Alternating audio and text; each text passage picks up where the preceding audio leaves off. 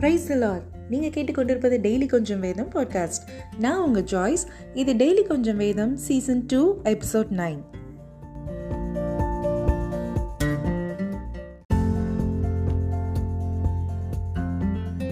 கொஞ்ச நாளாகவே ட்ரெண்டிங்கில் இருக்கிற கான்செப்ட் பற்றி தான் நம்மளுடைய பாட்காஸ்ட்டில் பேசிகிட்டு இருக்கோம். இன்றைக்கும் அப்படியே ஒரு இன்ட்ரெஸ்டிங்கான ருசிகரமான ஒரு டாபிக் பற்றி தான் பேச போகிறோம் ஸ்டே டியூன்ட்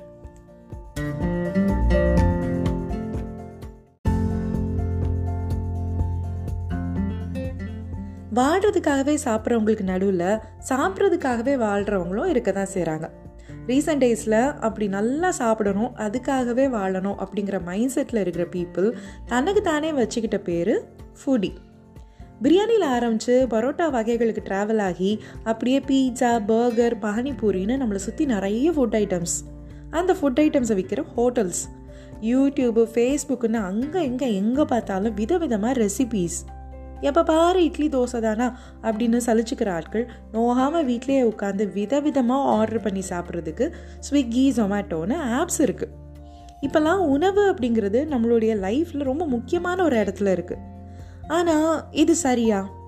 வாழ்கிறதுக்காக சாப்பிட்லாம். சாப்பிட்றதுக்காகவே வாழணும் அப்படிங்கிறது சரிதானா? பைபிளில் சொல்லப்பட்டிருக்கிற இந்த பெருந்தீனி அப்படிங்கிற பாவத்தில் இது சேராதா? அளவுக்கு அதிகமாக சாப்பிட்றத பற்றி வேதத்தில் என்ன சொல்லியிருக்கு?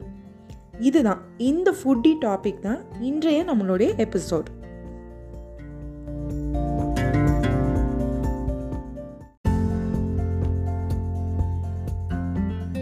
நீதிமொழிகள் இருபத்தி மூணு இருபதுல மதுபான பெரியரையும் மாம்ச பெருந்தீனிக்காரரையும் சேராதே அப்படின்னு எழுதப்பட்டிருக்கு. பெருந்தீனினா நமக்கு போதுங்கிற அளவுக்கு மேலேயே சாப்பிட்றது.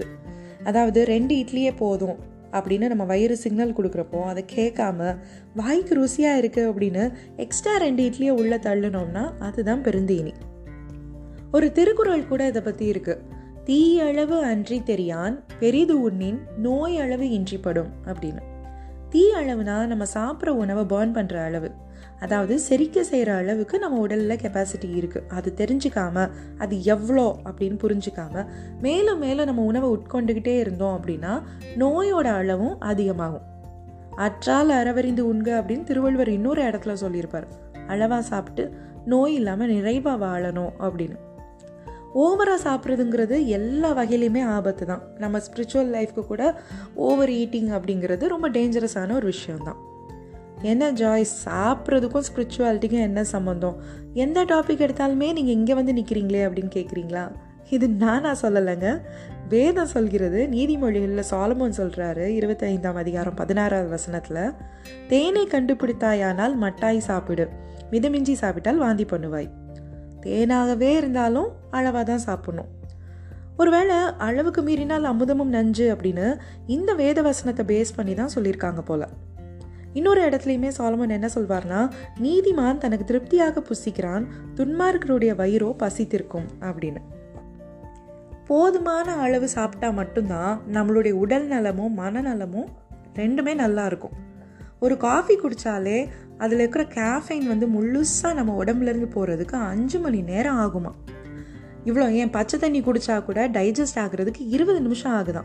அப்படி இருக்கிறப்போ அதிகமாக உணவை நம்ம எடுத்துக்கிட்டே இருந்தோம்னா நம்மளுடைய டைஜஸ்டிவ் சிஸ்டம் என்ன பாடுபடும்? செரிக்கிறதுக்காக நம்மளுடைய சிறுகுடல் வேலை செய்யும்போது அதிகமான பிளட் ஃப்ளோ அதுக்கு தேவைப்படுது. அப்போ ரத்த ஓட்டம் அதிகமாக அங்கே போகிறப்போ நம்ம எனர்ஜி லெவல் குறைஞ்சு நம்ம மூளை டயர்டாகி தூக்கம் வர மாதிரி ஆயிடுது அப்படி ஸ்லீப்பிங் மோடுக்கு போன நேரத்தில் நம்ம எப்படி ஜெபிக்கிறது வேதத்தை எப்படி தியானிக்கிறது இதனால தான் ஃபாஸ்டிங் இருந்து ஜெபிக்கிறது ரொம்ப எஃபெக்டிவாக இருக்குது போல்.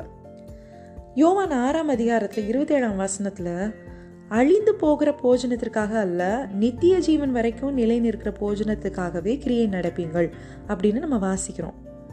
கிறிஸ்தவங்களா நம்மளுடைய கோல் நம்மளுடைய எய்ம் ஃபோக்கஸு கான்சன்ட்ரேஷன் எல்லாமே நித்திய ஜீவனுக்கானதை மட்டுமே நோக்கி இருக்கணுமே தவிர உலகத்தர மாதிரி நான் வந்து ஒரு ஃபூடி நான் டேஸ்ட்டாக இருக்கோ இல்லையோ பசிக்குதோ இல்லையோ சாப்பிட்டுக்கிட்டே இருப்பேன். எனக்கு சாப்பாடுனா ரொம்ப பிடிக்கும் அப்படின்னு அழிந்து போகிற போஜனத்துக்கு மேலே நம்ம வந்து மனசை வைக்கக்கூடாது. நீதிமொழிகள் இருபத்தி மூணு ரெண்டுலேயும் நம்ம வாசிக்கிறோம். நீ போஜன பிரியனாக இருந்தால் உன் தொண்டையிலே கத்திய வை அப்படின்னு. ஒரு அதிபதி கூடயே நம்ம உட்காந்து வகை வகையாக டேபிள் நிறைய இருக்கிற ஃபுட் ஐட்டம்ஸை பார்த்தாலுமே அது மேலே நம்மளுடைய இச்சை போய் அதை வந்து கான்சன்ட்ரேட் பண்ணி அதில் நம்ம மயங்கிடக்கூடாது அப்படின்னு நீதிமொழிகளில் சாலமோன் எழுதியிருக்காரு.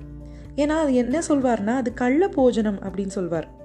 ஏன்னா ஒரு அதிகாரியாக இருக்கிறவங்க நம்ம மேலே ஒரு பிரியத்தினால வாங்க லஞ்சு சாப்பிடுவோம் வாங்க டின்னர் சாப்பிடுவோம் அப்படின்னு கூப்பிட மாட்டாங்க.